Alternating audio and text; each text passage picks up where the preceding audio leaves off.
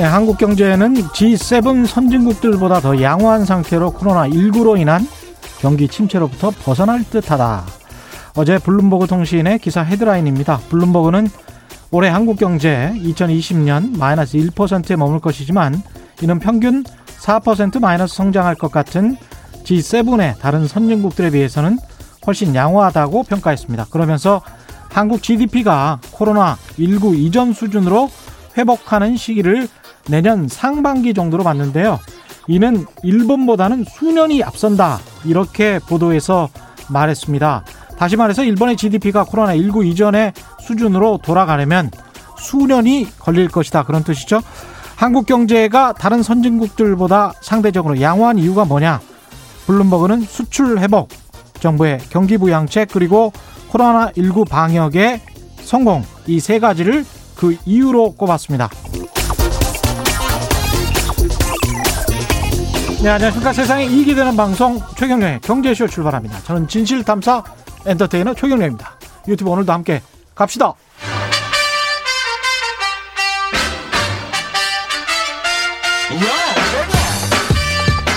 최경영이 원하는 건 오직 정의.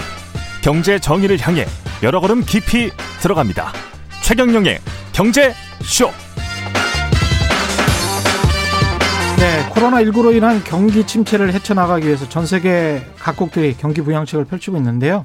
동시에 또 고민도 똑같습니다. 국가 부채로 인한 아, 국가 재정 문제, 빚 이거 어떻게 풀어야 되는지 이 관련해서 최배근 교수 인터뷰했었고 그다음에 이혜훈 전 의원도 인터뷰를 했는데 박정호 특임 교수와 함께 또 한 번, 여러 번 이렇게 짚어보는 이유는 다양한 분들의 시각을 통해서 여러분들이 그런 다양한 영감, insight, 통찰을 받고 또 다양한 정보를 받으면 객관적으로 우리 시청자, 그 청취자들이 분석할 수 있다. 그런 측면에서 다양한 분들의 의견을 예, 선호합니다. 최경영의 경제쇼에서. 그래서 박정호 교수님 나오셨는데요. 오늘은 국가 부채에 대한 오해와 진실에 관해서 말씀드리겠습니다. 그러시죠? 네. 예, 네. 반갑습니다. 아니 뭐 대가들하고 같이 논의하는데 갑자기 어, 깨가 무거워지는데. 아이 그 대가 이런 것도 나는 좀 권위주의라고 네. 봐요. 네. 아니 예. 뭐 존중해 주는 뭐 예. 그걸 또 그렇게 또 집어가세요. 아니 뭐 다 박사 따신 분들인데. 네, 네. 예. 그 다음부터는 다 경쟁자들이죠. 뭐, 뭐 좋게 생각해 주셔서 감사합니다. 예, 일단 예. 국가 부채 저부터도 좀 혼용을 해서 사용해서 네. 우리가 사실 한국말이 그 중앙 정부 왕부터 시작한 그런 나라기 때문에 국가 부채와 정부 부채와 이런 거를 네. 잘 혼용을 합니다. 맞습니다. 그거를 조금 좀 명확하게 하고 가죠, 일단. 예. 예. 제가 앞서서 다른 뭐 명망 있는 분들 와서 좋은 얘기 해 주셨는데요. 예. 거기다 추가로 더 말씀드리고 싶다고 제가 작가님과 피디님, 기자님께 부탁드렸던 이유는 예. 우리 제일 중요한 건 우리 그 청취자들이 판단할 수 있는 게 중요하지 않습니까? 그렇습니다. 예. 그 판단을 하려면 그 워딩이 정확히 뭔지 대충은 알지만 그걸 정확히 짚는 게 필요합니다. 음. 국가 부채 또는 국가 채무라고 부르는데 그게 정확히 뭐냐, 어디까지를 포함하는 거냐, 그렇죠. 어떤 근거로 그걸 얘기하는 거냐, 이제 이 얘기를 드리면서 예. 뭐 뒷부분에 제 소견도 말씀드리려고 하고요. 예. 자, 먼저 이제 국가 채무, 국가 부채라고 하는 것은 국가 재정법 91조 제1항에 명시가 되어 있어요. 예. 국가 채무는 국가의 회계 또는 기금이 부담하는 금전 채무 이렇게 표현이 되어 있습니다. 여기에서 국가란? 예, 여기서 국가란 중앙 정부와 지방 정부를 합친 거고요. 그렇죠. 그러면 예. 중앙 정부와 지방 정부를 합친 회계 또는 기금이라는 게 뭐냐? 이게 음. 중요한데요. 예. 회계라는 것은 일반적으로 국가 예산을 바탕으로 집행된 금액들을 말합니다. 예. 예산이라는 건 우리 1년 단위로 수립되죠. 그래서 1년마다 처절하게 싸우잖아요. 예산 딸려고. 국회 예산안 통과. 예. 예. 추경 뭐 이런 거 생각하시면 되겠습니다. 맞습니다. 예. 그래서 1년 단위로 국가의 살림을 어떻게 하는지가 대부분 1년 단위로 진행이 되는데 예. 그렇게 1년 단위로 진행했던 그 결과들을 하다 보면 누적한 채권들이 있겠죠. 채무들이. 음. 그 채무들이 전부 국가재정법 91조에는 예. 국가 채무로 일단 들어가고 예. 그럼 기금은 뭐냐? 기금은 국가에서 하는 여러 사업들이나 행위들이 1년 단위로 꼭 끊어질 수 없는 것들이 있잖아요. 예. 단연간 수행돼야 될 수밖에 없는 것들이 있습니다. 음. 그런 거는 국가에서 안정감 있게 사업을 수행하라고 1년 단위로 예산 따로 오지 마라. 그래서 별도의 펀딩을 조성해 줘요. 기금이라고. 예. 그래서 그 기금이라는 돈 아래 일정 기간 동안 계속 쓸 수 있는 어떤 자금원을 확보해 주는 겁니다. 그렇죠.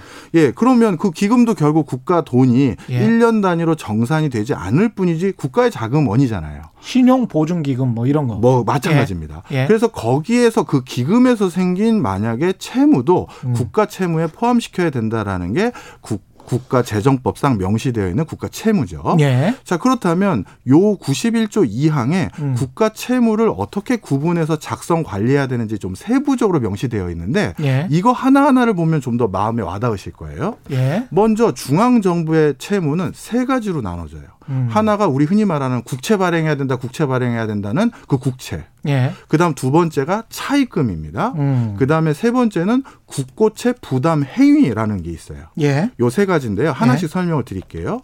국채. 예, 먼저 예. 국채는 국고 채권이라는 게 있는데 예. 어, 국채도 다시 세 가지로 나눠져요. 크게 예. 국고 채권, 외국환 평형 기금 채권, 예. 국민주택 채권 세 가지입니다. 예. 근데 국고 채권은 국가가 이렇게 살림살이를 하다 보면 세입보다 세출이 많을 때가 있을 거 아니겠습니까? 음. 그렇습니다. 예. 바로 그럴 때 세입 부족분에 대해서 음. 뭔가 지출은 더 해야겠고 돈이 필요하잖아요. 예. 그럴 때 이 국고 채권을 발행해서 예. 돈을 어디선가부터 조달 받아가지고 예. 살림의 부족분을 채우는 음. 그럴 때 쓰는 게 국고 채권이죠. 어딘가로부터는 국내에서 하는 거죠. 국내도 있고 해외도 해외. 있는데요. 예. 이것도 미리 말씀드리면 예. 2019년 기준으로는 음. 해외에서부터 우리가 이렇게 뭐라 할까요? 차입을 한다든가 이런 거는 제로예요. 예. 그러니까 자체적으로 조달을 하고 있다. 이렇게 그렇죠. 보시면 되겠습니다.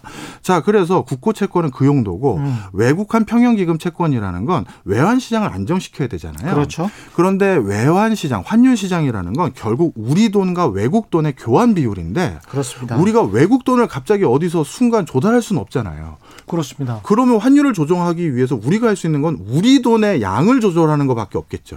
우리 그렇습니다. 돈을 더 많이 풀던지 예. 더 많이 회수해서 음. 우리 돈을 귀하게 만들던지 상대적으로 뭐 흔한 걸로 만들던지 이렇게 하는 거겠죠. 그렇습니다. 따라서 외환 시장을 안정시키기 위해서 우리 돈을 빌리고 빌리고 이렇게 해서 수급을 조정하는 용도로 채권을 발행하는 게 외국한 평형기금 채권입니다. 예. 그러면 국고 채권과 외국한 평형기금 채권 이 두 개만 비교해 보면 예. 만약에 이제 이런 거잖아요. 국가가 책 부채가 많아졌어요. 음. 근데 그 부채라는 것도 다 질이라는 게 있지 않습니까? 그렇죠. 나쁜 뭐 질이 있고 악성 채권 우리가 그렇죠. 이렇게 말하죠. 예, 그리고 이거는 도저히 앞으로도 갚기가 어려운 채권이 있을 수 있고 예. 이건 일시적으로 잠깐 빌린 거 아니야 이런 것도 있을 수 있잖아요. 부실 채권. 네.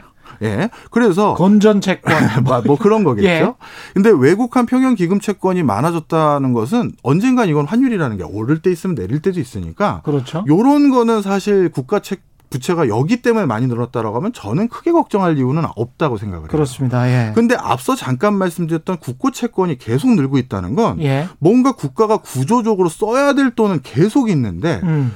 수- 세입이 안 들어온다는 얘기잖아요. 그렇죠. 그러니까 국고 채권으로 인해서 국가 책 부채가 늘어났다라고 하면 어 이거는 우리가 자세히 들여다보고 그렇습니다. 새로운 어떤 국가의 rebuilding이라고 해야 되나요? 음. 세입 세출을 다시 만드는 정책 입안을 다시 해야 되는 게 되는 거죠. 예. 이게 네. 이제 기획재정부 산하에서 하고 네. 있습니다. 예. 네. 그 다음에 마지막으로 아까 말씀드렸던 게 국민 주택 채권인데 예. 이거는 임대 주택 등 서민 주거 안정을 위해서 재원 확보하기 위한 거니까 그렇죠. 이거 금액도 얼마 되지도 않아요. 돈이 예. 많이 쓰지도 않았습니다. 예. 그래서 이거는 뭐 크게 미비한 정도다 예. 이렇게 보시면 될 것 같습니다. 예.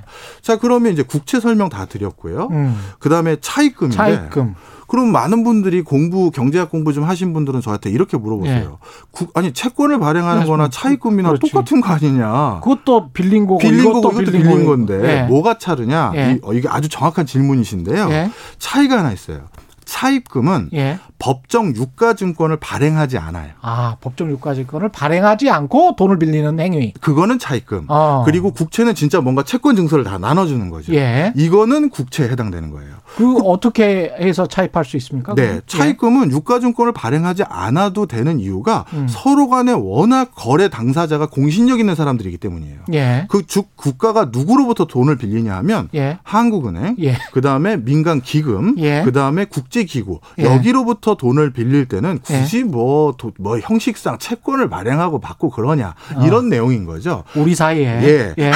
그래서 이거는 국채와 따로 차입금이라는 항목으로 직계 관리하고 있어요. 예. 이 아까 말씀드린 것처럼 해외에서 차입한 거는 2019년 이후 없습니다. 예. 우리는 외국에서 돈을 빌려온 적이 없어요. 예. 네. 그러니까 그런 차원에서 관리를 되게 잘하고 있는 거죠. 예. 예. 그 다음에 마지막에 이제 이해하기 어려우신 부분이 음. 어, 지금 계속 지금 국가 그 국 저 뭐죠 중앙 정부의 채무를 말씀드리고 있는 거죠. 예. 마지막 중앙 정부의 채무가 국고채 부담 행위라는 거예요. 국고채 부담 행위. 행위. 예. 그런 그러니까 국가에 부담을 주는 행위를 했다는 건데 예. 이것도 이렇게 생각하시면 됩니다.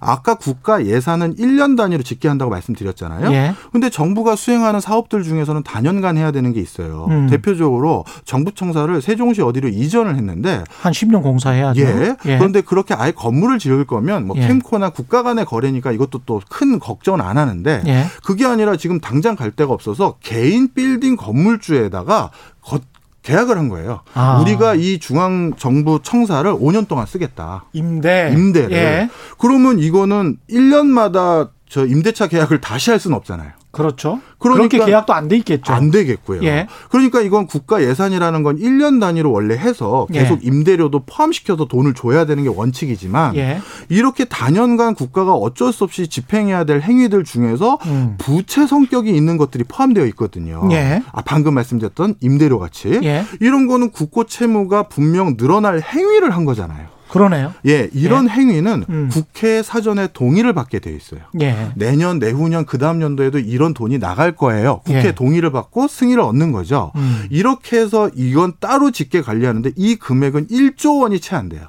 어. 이것도 별로 크지가 않은 거죠. 예. 그러니까 현재 국가 채무에서 중앙 정부 채무로 가장 큰 거는 뭐밖에 없다? 처음 말씀드렸던 국고 채권.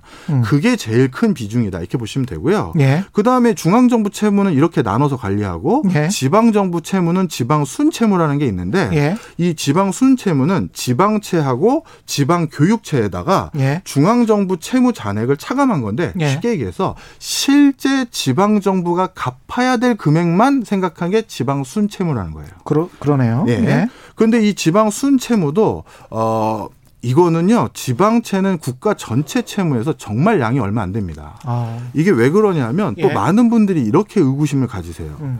전체 우리나라에서 재정 자립도가 50%가 넘는 지자체가 거의 없는데 그렇죠. 어떻게 이렇게 빚이 없을 수가 있느냐. 그렇습니다. 이것도 국가가 뭐 통계 조작하기 위해서 사이드로 뺀 거 아니냐 이런 소리 하시는데 이거는 예. 저 지방 그 저기 부채를 관리하기 위한 법이 예. 정말 엄청 엄격합니다. 예. 그래서 늘릴 수가 없어요. 거의 음. 어떤 정도냐면요. 예. 어, 지방채를 관리 감독하는 주무부처는 행안부거든요. 예. 행안부는 매년 매년 초에 각 지자체마다 올해는 니네 지자체는 지방채를 얼마까지 발행할 수 있어요라는 그 실링 나름대로 어. 그걸 다 발표해서 나눠줍니다. 상한선을 예, 나눠줘요. 그러고 나면 지방자치단체는 그 안에서만 그거를 활용할 수가 있고 음. 만약에 그걸 초과해서 뭔가 더 발행하고 싶을 때는 예. 어떻게 해야 되느냐 행안부의 승인도 받아야 되지만 지방의회에도 승인을 받아야 돼요. 아이고. 그리고 그거와 함께 그걸 갚기 위한 5년 단위의 계획을 전체를 작성해서 제출해야 되는데 통과하기 쉽지 않겠는데. 쉽게 얘기해서 하지 말라 는 얘기죠. 하지 말라는 얘기입니다. 아. 그러다 보니까 예. 우리나라 국가 채무에서 지방자치단체 채무의 비중은 굉장히 미비해요. 이따 세부적인 숫자는 말씀드릴 거예요. 아, 그렇습니까? 네. 그러니까 예. 실제 지방 지방 정부 채무가 아니라 우리 국가 채무는 다 중앙 정부의 채무다. 일단 구조적으로는 아, 저는 저 지방에 내려가면 무슨 신청사 짓고 그런 곳이 많아서 저 다 돈 낭비하고 예산 낭비한 거 아닌가 그런 생각이 드는데 그런데도 불구하고 부채가 그렇게 많지 않군요. 네, 국가 정부의 채무에 비하면 정말 미비합니다. 음. 자, 그러면 예. 방금까지 말씀드린 거는 예. 국가 채무라는 어떻게 보면 카테고리를 정리해 드린 거고 예. 그러면 우리가 이제 신문 지면상에서 국가 채무라는 것을 뭐 집계해서 발표한 거 있잖아요. 예. 뭐 GDP 대비 몇 퍼센트다, 뭐 OECD와 비교해서 몇 등이다 있잖아요. 그렇죠. 이거는 국가 채무 지표들을 바탕으로 말씀드린 건데 네. 이번에는 이제 국가 채무 지표들을 좀 하나씩 배워보도록 하겠습니다. 지표. 예. 근데 네. 저는 어느 정도 이해를 하는데요. 정홍익님 문자가 너무 어려웠나요? 어렵다. 유, 뭐, 이렇게 왔거든요. 네. 약간 속도를 좀 줄여주시고, 그럴까요? 네. 예. 그 오늘 다음에 조금만 더 친절하게 설명을 해주시면. 하나씩 하나씩. 지금까지는 중앙정부 채권에서, 중앙정부 부채에서, 어, 국, 국고채, 차입금, 그다음에 국고채 부담행위 이렇게 예. 세 가지로 나뉘어서 설명을 말-. 설명하셨고 지방 정부 어, 부채는 별게 없다라고 네. 말씀하셨습니다. 네. 예. 자, 그러면 방금 말씀드렸던 것을 예. 지표로 산출하기 위한 기준이 음. 세 가지가 있습니다. 예. 하나는 국가 채무라고 해서 이거를 영문으로 D1이라고 불러요. 예. 이게 있는데 그럼 이 D1에는 뭐가 포함된 것이냐? 예. 우리 국가에서는 국가 재정법상 국가 채무는 지금 말씀드렸던 D1만 국가 채무라고 하는 겁니다. 중앙정부 플러스 지방정부의 예. 부채. 여기에서는 방금 지금 정답을 주셨어요. 예. 네. 국, 중앙정부와 지방정부의 회계 기금으로 우리가 얻게 된 부채. 예. 그걸 아까 세부적으로는 좀 전에 설명드렸고 예. 그게 D1이에요. 예. 근데 이 D1은 국제 비교에는 아무도 사용하지 않고요. 예. 이 D1은 그럼 우리나라 정부가 자의적으로 마음대로 만든 거냐? 아, 그건 아닙니다. 예. IMF에서 준용하는 기준이 있었어요. 예. 그 IMF 기준을 바탕으로 국가 채무를 다른 나라와 동일하게 짓게 한 것이긴 하나 음. OECD나 이런 다른 나라와 실질적인 부채 규모를 비교할 때는 이건 쓰지 않습니다. 예. 그 이유가 왜 그러냐면 예. 실제 국가 경영 살림살이를 수행하는 방법은 굉장히 다양해요. 그렇죠. 그러다 보니까 이런 경우들이 많죠. 어떤 곳은요, 네. 이게 정부 기관이야, 민간 기관이야, 애매한 곳들이 있죠. 물음표 들어가는. 그 중국 같은 나라도 있으니까. 네. 예, 그렇죠. 예. 그리고 우리나라 같은 경우도 음. 예를 들어서 무슨 진흥원 그러면 이건 민간인가 공공인가? 그렇습니다. 그리고 공사공단이면 이거는 뭐 당연히 예. 뭐 공공기관이라고 할 수 있겠죠. 그렇죠. 그렇다면 도대체 이들의 부채는 누가 감내하는 거지? 이런 고민들이 있을 거잖아요. 거기다 좀 묘하게 명시돼 돼 있는 곳이 있어요. 준 공공기관이라는 곳이 있습니다. 맞습니다. 맞습니다. 예. 그리고 제 기억으로는요. 예. EBS는 공공기관에서 빠졌거든요. 예. 예. 그러면 EBS는 공공기관에서 빠졌으니까 국가 재정이 전혀 안 들어가는 거냐? 음. 만약에 EBS가 막 그럴 일은 없겠습니다만 큰 경제적으로 어려운 일이 생기면 그 예. 국가가 완전히 모른 척해도 되는 거냐 했을 때 그것도 퀘스천 마크가 있단 말이에요. 그렇습니다. 예. 지금은 그래서 전 세계적으로 이렇게 음. 하이브리드라 어, 기관이라고 저희들끼리는 부르는데 하이브리드. 예, 민간 성격도 있지만 공공 성격도 같이 있는 예. 이런 것들은 국가가 완전히 모른 척할 수는 없거든요. 그렇죠. 그래서 이런 것들을 포함시키기 위해서 음. 그 OECD 같은 경우는 예. OECD는 일단 국가의 기능이 점점 더 강화될 수밖에 없잖아요. 그렇죠. 국민 소득이 높아지니까 국민들이 요구하는 국가 서비스가 당연히 수준이 높아질 수밖에 없겠죠. 당연합니다. 예. 복지, 문화, 음. 뭐 이런 SOC 이런 게 많으니까요. 예. 그럼 그거를 정부 부처가 직접 제공할 수는 없기 때문에 예. 비영리 공공기관들을 많이 만들어서 거기서 수행하게 해요. 예.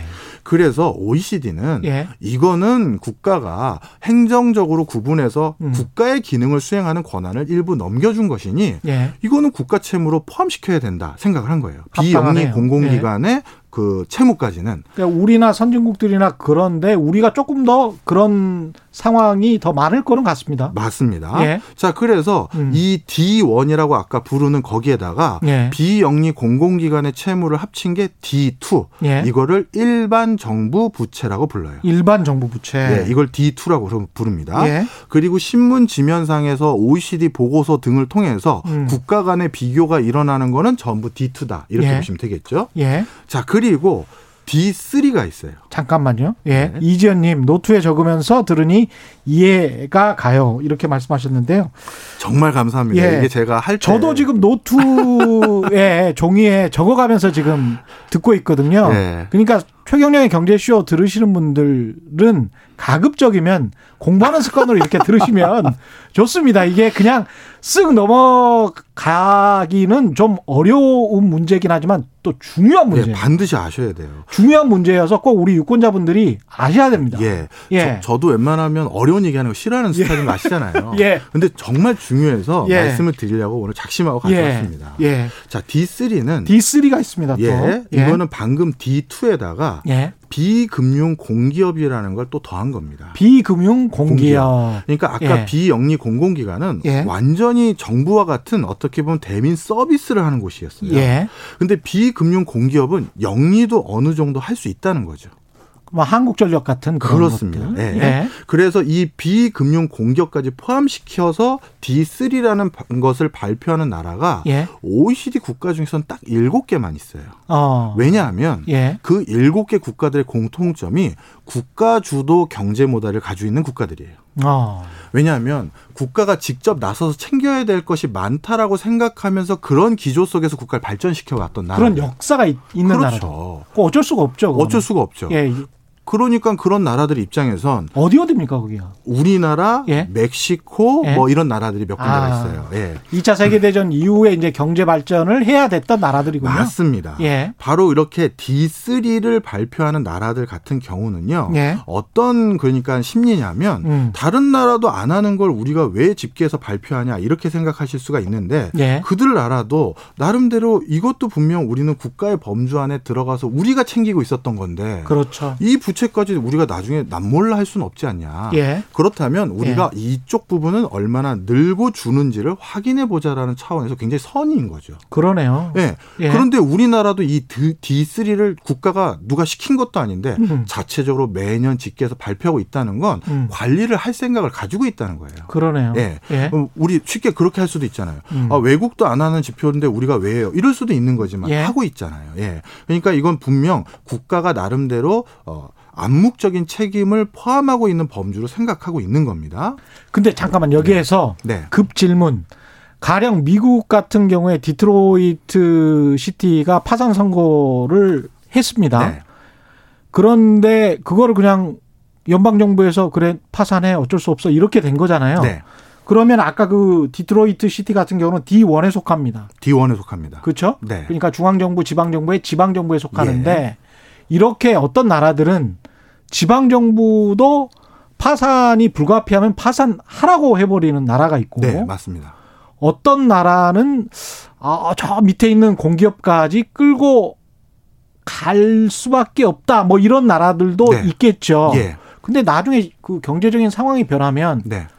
그건 모른 척할 수도 있는 거 아닙니까? 아, 지금 정 아주 중요한 질문을 하셨어요. 예. 얼마 전에 저도 우리나라 뭐 민간 연구소에서 예. 우리나라 국가 부채가 늘어나서 국가 신용 등급이 떨어진다라고 표현을 했는데 예. 원래 이렇게 국가 신용 등급을 매기는 그, 그, 우리 그 평가 회사들이 예. 자신들의 산식을 공개한 적이 없어요. 예. 그래서 그게 반드시 그렇게 확정적으로 얘기할 수가 없고 그렇죠. 또한 가지는 예. 국가 신용 등급을 평가할 때는요. 예. 국가잖아요.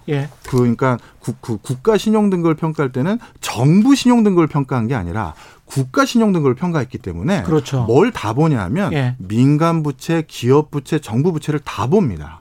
이걸 왜 다, 무디스나 이런 곳에서 할 때. 네, 맞습니다. 이걸 왜 다 보냐면요. 예. 사실 경제가 어려워졌을 때 음. 우리가 통상적으로 일어나는 현상이 부채 총량은 바뀌지 않고 부채 주인만 바뀌게 하는 경우가 많아요. 예. 그렇습니다. 대표적으로 기업이 부채가 많아졌고 가게가 부채가 많아졌어요. 은행이 그럴- 또 하는 경우죠. 예. 그럴 때 예를 들어 대표적으로 글로벌 금융위기 때 음. 미국이 그래서 결국 어떻게 했습니까? 그 기업 부채, 민간 부채를 국가가 떠안았죠. 맞습니다. 그래서 예. 국가 부채로 바꾼 거예요. 음. 그러니까 부채 총량은 똑같은데 야 너희들이 지금 완전히 떨어져 나가면 안 되니 일단 우리가 수용해 줄게. 음. 예. 이렇게 해준 거죠. 그렇죠. 그럼 그 국가가 가지고 있는 전체 부채 양은 크게 달라진 건 없거든요. 예. 따라서 이런 국제적인 신용 평가 회사들은 음. 통상적으로 정부 사이드 따로 국민 따로 그 기업 따로를 보는 게 아니라 아. 함께 보는 게 통상적이에요. 예. 그러면서 음. 그런데 그런 것들과 관련된 연구를 한 학자들은 음. 돌이켜 봤더니 회계 예. 분석을 해 봤더니 저개발 국가 같은 경우는 국가 부채가 예. 국가만 따로 뛰었을 때 예. 국가만 따로 뛰었을 때 국가 부채가 GDP 대비 90% 이상이 됐을 땐 정말 많이 신용 등급에도 영향을 주는 것 같더라. 저 개발국들은 예, 저개발국들은 예. 그런데 그 이상 뭐 선진국들은 그거보다는 좀 더 높을 것이고 예. 이렇게 발표한 연구들은 있어요. 예. 그렇지만 이것도 말 그대로 연구죠. 암- 연구죠. 예. 그들 무디스나 S&P가 우리 진짜 그렇게 한다고 말을 한 적은 없죠. 없어요. 예. 그러니까 이거는 좀 우리가 정확하게 워딩을 좀 예. 조심하실 필요가 있다. 음. 그리고 항상 음. 어떤 나라의 경제가 어려워지면 정부가 민간 부채를 떠안아가기도 하고 예. 반대로 아주 특이하게 정부 부채를 민간에 떠안킨 적도 있어요. 그러네. 언제냐면 예. 어 일부 그 유럽 국가들이 유로존에 가입하기 위해서 정부 부채를 아주 급박하게 민간에 떠넘겼습니다. 아, 그 수준을 맞추기 위해서. 맞습니다. 예. 유로존에 가입하려면 예. 국가 부채가 GDP 대비 60%로 맞추라라는 강령이 있어요. 그 그랬었죠. 룰이. 예. 그런데 어 아일랜드를 비롯해서 몇 개 나라들이 예. 이게 안 되는 거예요. 예. 그래서 국영 기업이라고 해야 되나 몇 몇 개 이제 국가의 부채를 안고 있었던 법인격을 예. 민간화 시켜버린 거예요. 그러니까 미치겠다. 이게 국가의 돈과 부채와 예. 민간의 돈은 예. 서로 급하면 돌리고 돌리는 거예요. 예. 어떻게 국가 따로 개인 따로가 있겠고 국가 따로 기업 따로가 어떻게 있을 수가 있습니까? 이게 우리도 가계 부채가 뭐 한 1,800조 정도 되고 국가 정부 부채는 상대적으로 좀 괜찮다라고 합니다만은 그 가계 부채 중에서 사실은 정부가 떠안을 수 있는 목 이 나중에 꽤 발생할 수 있기 그럴 때문에 수도 있는 거죠. 예. 그래서 뭔가 국가의 음. 부채를 관리할 때는 잠깐 옆으로 세긴 했지만 예. 가계 부채는 얼마인지 음. 기업 부채는 얼마인지도 봐야 되는 거예요. 종합적으로 봐야 네. 된다. 예. 그래서 이쪽에서 문제, 문제가 생기면 당연히 국가는 그러라고 있는 거잖아요. 그때 도와주라고. 그렇습니다. 예. 그러면 야, 우리 국가 부채는 지금은 조금 더 견실할 필요가 있어. 왜? 음. 가계 부채가 다른 나라보다 훨씬 높아. 음. 기업 부채가 훨씬 높아 하면 여기서 세이브를 해 놓고 대비하고 있어야죠. 아. 예. 그러니까 이게 단순히 국가 부채만 볼 일은 절대 아니에요. 그러니까 우리가 지금 정부 부채 수준이 한 45% 수준으로 OECD 중에서는 아직도 괜찮다고 해서 네. 가계 부채는 굉장히 높기 때문에 네. 예, 가계 부채는 뭐 GDP 한 100% 정도 되니까 그쪽에서 뭔가 문제가 발생을 한다든지 부동산 가격이 내려가서 그게 은행으로 전이될 가능성이 높다든지 하면 정부가 재정 지출을 더하던 예. 정부 부채를 감내하더라도 음. 그거를 갚아줘야 되는 거죠. 그렇죠. 안 그러면 결국 그게 예. 그 그런 민간 부분에 어떤 분들이 만약에 뭐 안 좋아져서 음. 차상위 소득 계층으로 내려가거나 그러면 또 복지 지출로 또 다른 형태로 또 나가야 되거든요. 맞습니다. 그러다 보니까 하여튼 이렇게 맞물린다는 거 이것도 예. 꼭 기억을 해주셔야 되고. 아, 조- 좋은 포인트입니다. 네. 예. 자, 아, 좋은 질문을 해주셨으니까. 좋은 포인트입니다. 예. 자, 그럼 다시 국가 지표 상으로 이제 좀 구분을 해보자고요. 예. 자, 그러면 아까 D1으로 구분되어 있던 국가 채무는 얼마냐? 제가 코로나 이전까지 그래도 국가가 안정적으로 관리했었던 2018년도까지를 기준으로 제가 가져왔어요. 예. 코로나라는 급박한 상황에 대해서 제가 좀 이따 다시 말씀드릴 예. 거고 그 D1을 기준으로는 660조 GDP 대비 38.2%를 기준으로 삼고 있습니다. 한국이요? 예, 한국이요. 그 다음에 D2 아까 어, 말씀드렸던 비영리 공공기관을 포함했을 경우 예. 이렇게 되면 735조로 증가를 해서 음. GDP 대비 42.5%가 돼요. 예. 그러니까 D1과 D2의 차이가 75조 원 정도 되는 거죠. 예. 생각보다 그렇게 많지 않군요. 많지는 않은데 예. 비영리 공공기관이라는 숫자를 생각하면 그 숫자 대비 이 75조 원은 또 큰 거이긴 하죠. 아, 네. 그렇습니까? 그렇죠. 예. 전체 금액은 국가에서 감내할 수 있어요. 예. 75조 원은. 예. 근데 비영리 공공기관이라는 숫자 이따도 말씀드리겠지만 예. 그거에 비하면 이 숫자는 큰 아니 거죠. 이따 말씀하시지 말고 지금 말씀해 주시면 안 돼요. 왜냐면 시간이 지금 아. 한 20분밖에 안 돼서 알겠습니다. 예. 이게 순서가 좀 있어가지고 예. 어, 전체로 따지면 한 200여 개 정도 됩니다. 아. 그러니까 200여 개가 이렇다는 거는 200여 개가 한 75조면 맞네. 어, 많은 거죠. 많은 거죠. 예. 예. 그래서 이 기관 숫자가 중요하다는 게 바로 그거고요. 예. 그 다음에 D3 우리나라랑 7개 국가만 발표한다는 예. 이거를 하면 이게 확 높아져요. 예. D3는 1044조가 돼요.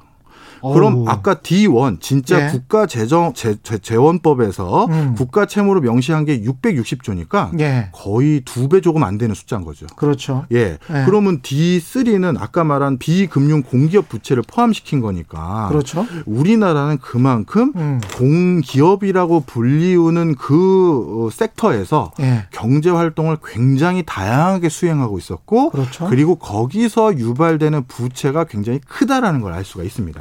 우리 사실 포철, 한전 다 생각해 보시면 옛날에는 압니다. 다 공기업이죠. 예. 예. 네.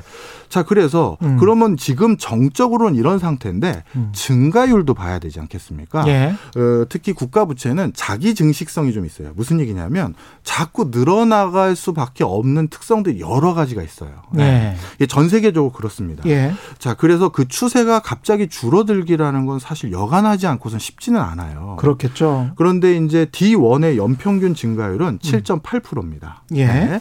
그런데 D3의 연평균 증가율은 5.6%인데 예. 그러면 어 D3는 5.6%니까 훨씬 더 적네요 이렇게 생각할 수가 있습니다만 예. 이거는 지난 한 2011년부터 2015년 그 사이에 음. 공기업 부채를 국가에서 정말 철저히 관리 감독했었거든요. 예. 예. 그래서 그때 굉장히 대폭 낮춰서 여기까지 내려온 겁니다. 예. 아까 1044조라는 게 그때 진짜 공기업 재직하시는 분들에게는 이런 표현 쓰시더라고요. 음. 그분들은 진짜 진짜 우린 뼈를 깎는 어, 감축을 했다라고 말씀하시는데 예. 그때 최대한 줄인 숫자가 여기에 해당된다라고 보시면 될 것 같아요. 예. 그럼에도 불구하고 어우, 적지 않은 숫자입니다. 그러네요. 네. 예. 그래서 자, 그럼 정리를 하면 일단 음.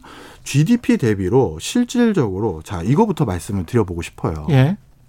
그럼 우리나라에서 지금 활동하는 음. 공기업이라고 불리우는 예. 인천공항공사, 예. 코레일, 예. 뭐 지방 공기업들도 여기 포함되거든요. 그렇죠. 서울교통공사. 예. 만약에 이런 데서 부도가 났다. 예. 그럼 국가가 그걸 모른 척 할 수 있는 부채냐? 뭐 한국 가스공사다. 그러면 가스 공급이나 이런 것들이 문제가 될 텐데 그럼요. 네. 그거는 개입을 할 수밖에 없지 예, 않겠습니까? 맞습니다. 예. 만약에 그렇다면 예. 이것도 국가가 부채로 관리 감독을 해야 되는 고려해야 될 범죄에 포함될 수도 있어요. 그러네요. 예. 예. 그러니까 외국은 음. 우리나라 같은 경제 생태계를 안 가지고 있기 때문에 예. D3가 없는 거예요. 그러고 보니까 이제 가스나 공급 이런 것들도 외국은 민간 기업들이 하는 경우가 많고 그렇죠. 철도도 민영화된 데가 그 다음에 많잖아요. 상수도나 물 공급 같은 경우도 민간 기업들이 해서 가격이 굉장히 높은 경우가 많습니다. 그렇죠. 맞습니다. 예, 그래서 어느 도, 어느 곳에서 내가 수도 받을지 이것도 결정하는 나라도 많거든요. 예, 맞습니다. 그러다 예. 보니까 우리나라는 이렇게 이런 걸 고려하셔야 된다는 거죠. 음. 그러니까 직접 비교만 해서 숫자만 가지고 외국보다 몇 퍼센트 이렇게 생각하면 안 된다는 거예요. 또 그거에 따른 장 단이 사실은 있어요. 다 그러니까 있어요. 수도세랄지 전기세를 상대적으로 한국이 저 외국 생활 해보신 분들은 알겠지만 굉장히 저렴하거든요. 싸죠. 예. 거저죠. 예, 서비스의 질에 비해서는 정말 세계 최고 수준인데 네. 그럼에도 불구하고 그거를 제공하는 그런 서비스를 제공하는 공기업들의 부채는 계속 올라가고 있었던 건 사실인 거거든요. 네, 그렇습니다. 그런 점들은 이제 상호 생각을 좀 해보셔야 될 것 같습니다. 네, 예. 그건 GDP 그것까지 포함하면 GDP의 60%다. 그렇습니다. 예. 예. 자, 그 다음에 음. 지금까지는 국가재정법에 대해서 제가 말씀을 많이 드렸는데요. 예. 국가회계법이라는 게 있습니다. 예. 이왜 이거는 따로 분류하는지까지는 제가 잘 모르겠어요. 근데 국가회계법에는 예. 새로운 계산 과목이 있는데 예. 연금 충당 부채라는 겁니다. 어. 이 연금 충당 부채에는 예. 뭐가 들어가 있냐면 쉽게 얘기해서 공무원 연금하고 예. 군인 연금이에요. 예. 이 구, 구 연금 충당 부채에 해당되는 공무원 연금, 군인 연금은 앞으로 군인과 공무원들이 음. 어, 예를 들어서 잔, 잔존 여명을 다 하실 때까지 예. 국가가 연금을 지급하기로 약속했던 금액들이 여기에 포함된 거죠. 그렇죠. 그렇죠. 예. 자, 그런데 음. OECD 모든 국가들이 연금 충당 부채는 국가 부채에서 뺍니다.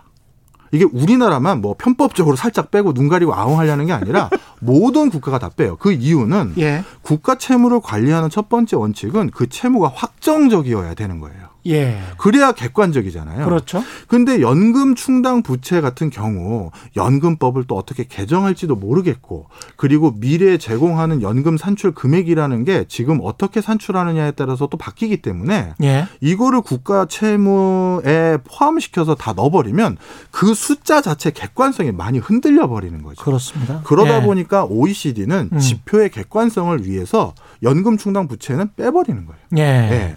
그리고 이 연금 충당 부채는 무조건 국가가 다 벌충하는 게 아니라 이 연금을 우리가 운용하는 과정에 수익이 또 생기잖아요. 그렇습니다. 그러니까 그 수익으로 수익이 생기는 부분을 빼고 벌충을 해야 되니까 예. 얼마를 벌충해야 될지를 모르는 거죠. 그렇습니다. 그러니까 당연히 이렇게 불확실한 걸 함부로 넣어버리면 국가 저 채무 통계 지표를 누가 믿겠습니까? 그리고 가령 우리가 뭐 한 700조가 국민연금이라고 네. 치면 700조에서 5% 수익만 해도 연 35조 원의 수익을 얻게 되는 거니까요. 네, 예. 그렇죠. 그런 이유로 인해서 음. 이게 무슨 눈 가리고 아웅하려는 게 아니라 예. 모든 국제사회가 그래서 연금 충당 부채는 뺍니다. 예. 자, 그런데 이거는 우리나라뿐만 아니라 음. 유럽의 많은 국가도 같이 고민하는 이슈예요. 예. 만약에 그럼 연금 충당 부채 이거는 그럼 국가가 모른 척할 수 있는 금액이냐? 나중에. 나중에. 예. 그런데 여기서 이제 우리나라의 연금 충당 부채 규모를 좀 포함시켜 보면 어떻게 되는지 우리나라 상황을 말씀드리면요. 예. 이것까지 유- 유럽도 포함시키면 유럽도 지금 머리 머리 터져요. 근데 이제 우리나라만 벌써 말씀을 드리면 예. 연금 충당 부채를 포함시킬 경우 GDP 대비 어떻게 된, 아, 저 일단 금액 총액이 얼마가 되냐면 예. 1,555조가 돼요. 어. 그럼 아까 우리 D3가 1,044조였는데 예. 500조가 더 느는 거죠. 예, 이거는 코로나 19 이전에 2018년 통계를 가지고 말씀하시는 겁니다. 거죠. 예. 네.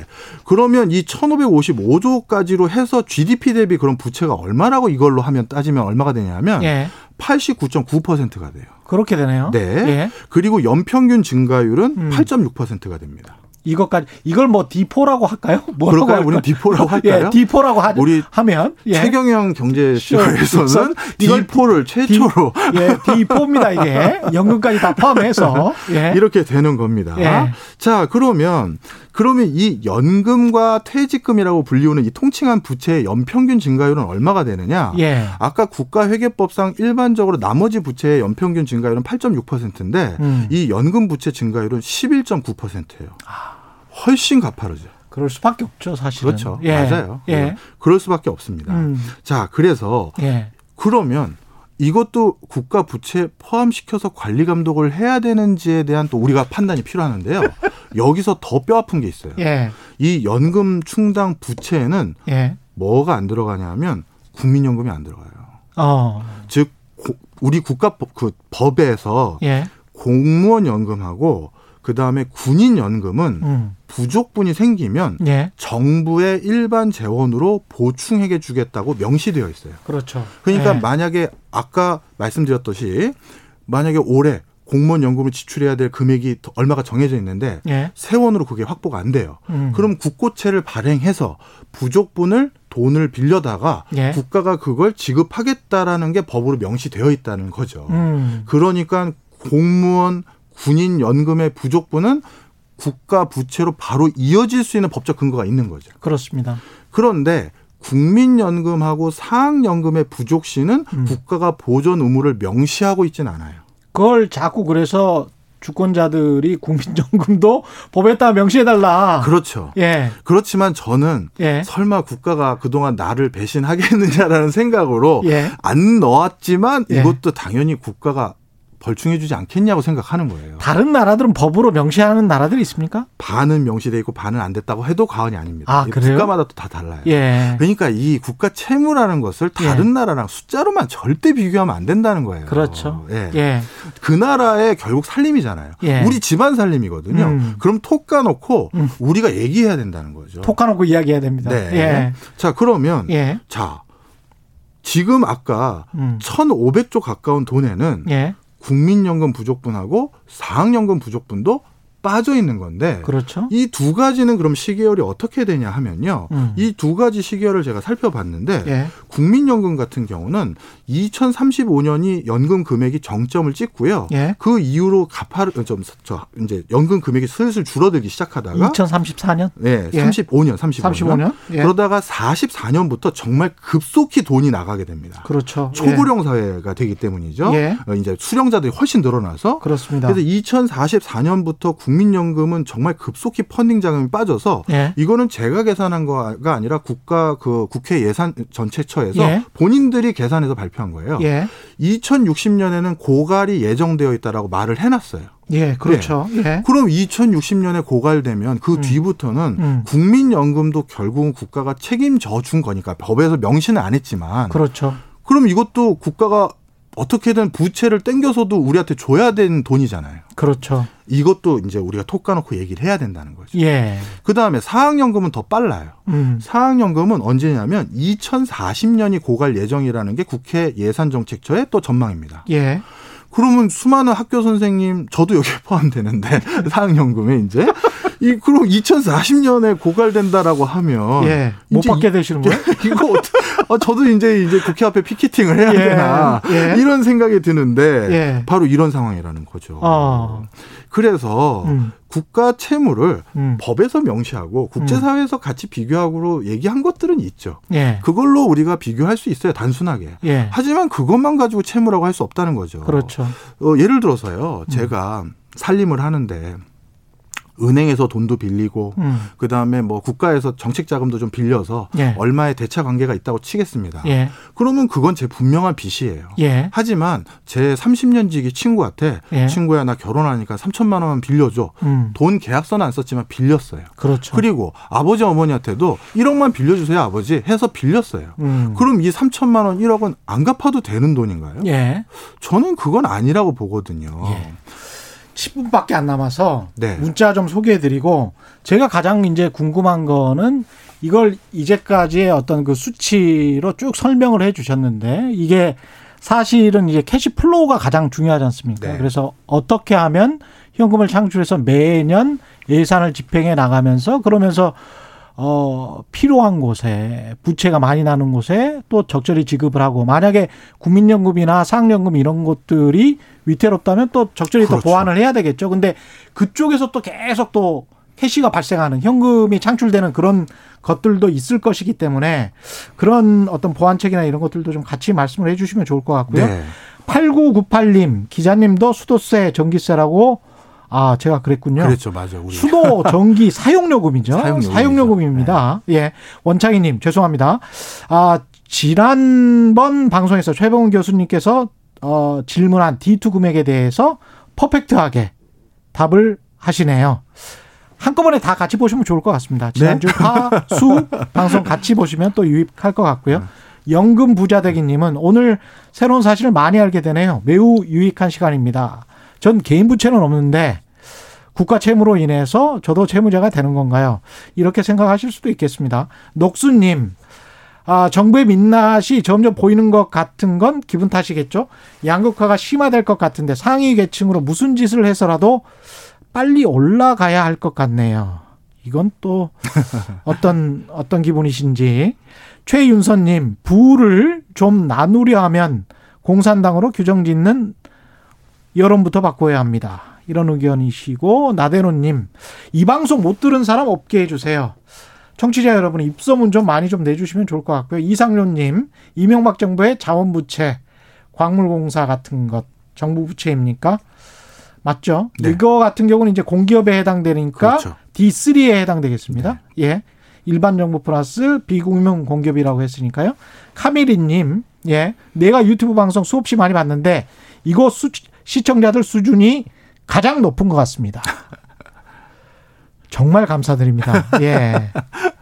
이렇게 그 함께 가기 위해서 굉장히 노력했습니다. 예.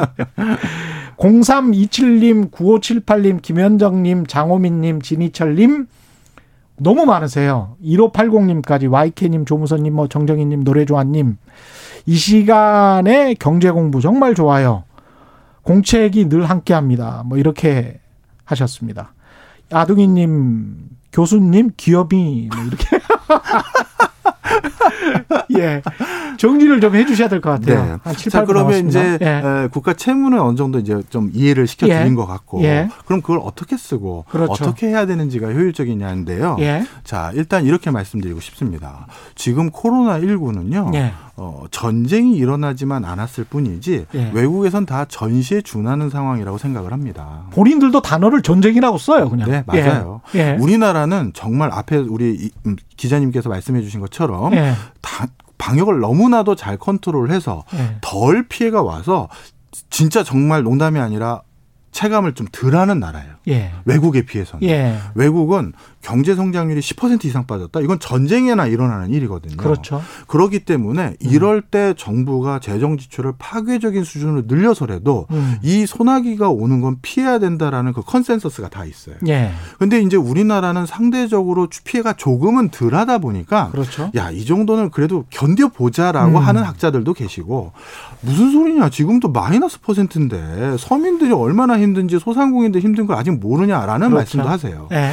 저는 개인적으로는 음. 후자에 더 가깝습니다. 음. 지금 정말 어려우세요. 음. 오히려 대로변에 있는 상가들은 멀쩡하니까 잘 체감을 못 하실 수 있는데요. 예. 대로변의 상가들은요, 개인이 하는 게 아니에요. 우리 그 영수증 끊어보면 다 주식회사로 써 있습니다. 그렇습니다. 그거는 우리가 서민들이라고 볼 수 있는 곳이 아니고요. 상호가 달라요. 그럼요. 예. 예. 서민들은 뒷골목에 음. 진짜 나- 내가 혼자 그거 다 하고 하는 그런 분들인데요. 음. 한번 슬쩍 뒷골목 들어가면 이제 임대문이라고 써 있는 데가 너무 많아요. 그렇죠. 그렇죠. 그래서 저는 이럴 때 이런 음. 소나기가 올 때는 진짜 피해가는 게 맞다라고 생각이 듭니다. 예. 자 그런데 문제가 또 생겼어요. 음. 뭐냐 하면 국가가 여러 가지 이런 소나기를 피하기 위해서 추경이다 해서 예. 추가적인 재정 지출을 하겠다고 어렵게 펀딩을 만들어서 했는데 예. 그것도 넉넉하든 넉넉하지 않든 일단 뭐 한 게 있잖아요. 예. 그런데 그 돈의 집행률을 봐야 된다는 거죠. 음. 추경으로 지금 잡아놓은 금액도 잘 못 쓰고 있어요. 예. 이게 문제라는 거죠. 예. 돈을 만약에 음. 이것도 부족하니 경기를 살리자라고 더 주는 그 논의를 하려면 음. 앞에서 우리가 재정 지출을 하기로 했던 그 내용에 대한 집행률이래도 다 썼다. 그런데도 경기가 안 산다라는 뭐 논조가 있어야 되는데 앞에 거도 지금 집행이 안 되는 거예요. 이제 사업 시작하는 것들도 많더라고요, 네. 진짜. 예. 그러면 그게 왜 일어나는 거냐? 음. 통상적으로 이렇게 국가가 수십 조에 해당되는 돈을 갑자기 지출을 한다고 하더라도 예. 국가 돈을 그렇게 무턱대고 그냥 마음대로 쓸 수 있는 건 아니에요. 무슨 그렇습니다. 얘기냐? 반드시 그 쓰는 용처에 대한 세부적인 사업 계획안이 있어야 되고 예. 비목들이 다 나와 있어야겠죠. 그래야 됩니다. 그래야 국회에다가 동의를 받아서 이런 용도에 이거 5천억 뭐 200억 1조 이렇게 해서 그게 합산돼서 추경에 들어가는 거니까요. 그렇지 않으면 공무원들이 처벌받죠. 그럼요. 예. 그러면 갑자기 생각을 해보세요. 음. 어 갑자기 국가에서 지금 코로나처럼 당혹스러운 시기에 급박하게 돌아가는 상황에 추경으로 뭐 몇십 조를 하겠다라고 예. 했었을 때 갑자기 몇십 조의 사업 계획서를 한두 달 만에 뚝딱 만들어낸다. 불가능해요. 아, 거기다 그게 이제 부실 사업 계획서일 가능성이 높고요. 그렇죠. 예. 그래서 통상적으로 어떻게 하냐면 음. 원래 원칙은 그런 추경을 위해서 이번 코로나 19에 부합하는 사업을 만들려면 예. 국가의 어떤 주무부처가 그런 사업 계획안을 만들기 위해서 용역 발주를 조달청에 올리고 그렇습니다. 그런 입찰 공고 기간 지나서 경쟁 입찰을 해서 누가 낙찰을 받고 사업 계획서를 써와야 되는데 그러네. 그 예. 기간이 안 되죠. 그렇습니다. 그러면 이 사업 계획서는 다 어디서 만들어진 거냐? 예. 옛날에 검토했다가 빠꾸 먹은 거. 사무관들 저 책상 서랍에서 만들어진 그렇죠. 거죠. 야, 예. 뭐좀 들고 와봐. 이게 되는 거죠.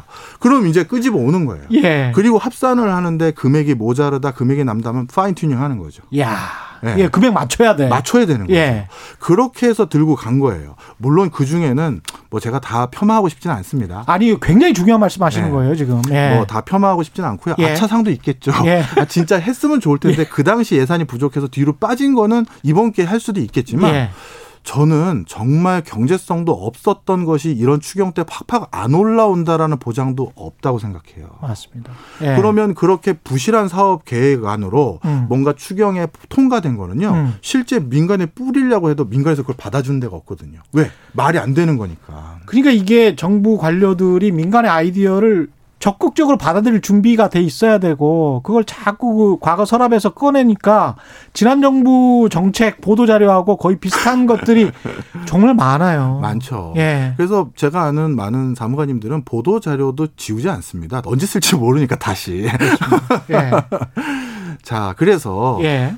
저는 이런 위급 시기에는 재정 지출을 더 늘려야죠. 음. 근데 늘리는 데는 동의를 하고 싶은데 제가 더 늘리라고 선뜻 말을 못 하는 게 늘려둔 돈도 지금 쓰지도 못하는 이 구조적인 악순환. 아. 지금 이게 더 큰 문제가 아닐까. 저는 그렇게 말씀드리고 싶습니다. 행정 실행의 문제. 야, 이런 것들까지 다 지적을 해 주셨네요. 그리고 이제 앞서 쭉 말씀하신 거에 이런 뜻이 있으신 것 같아요. 사회적 합의와 논의를 위해서 제대로 잘 알고 그리고 제대로 토론해서 그렇죠.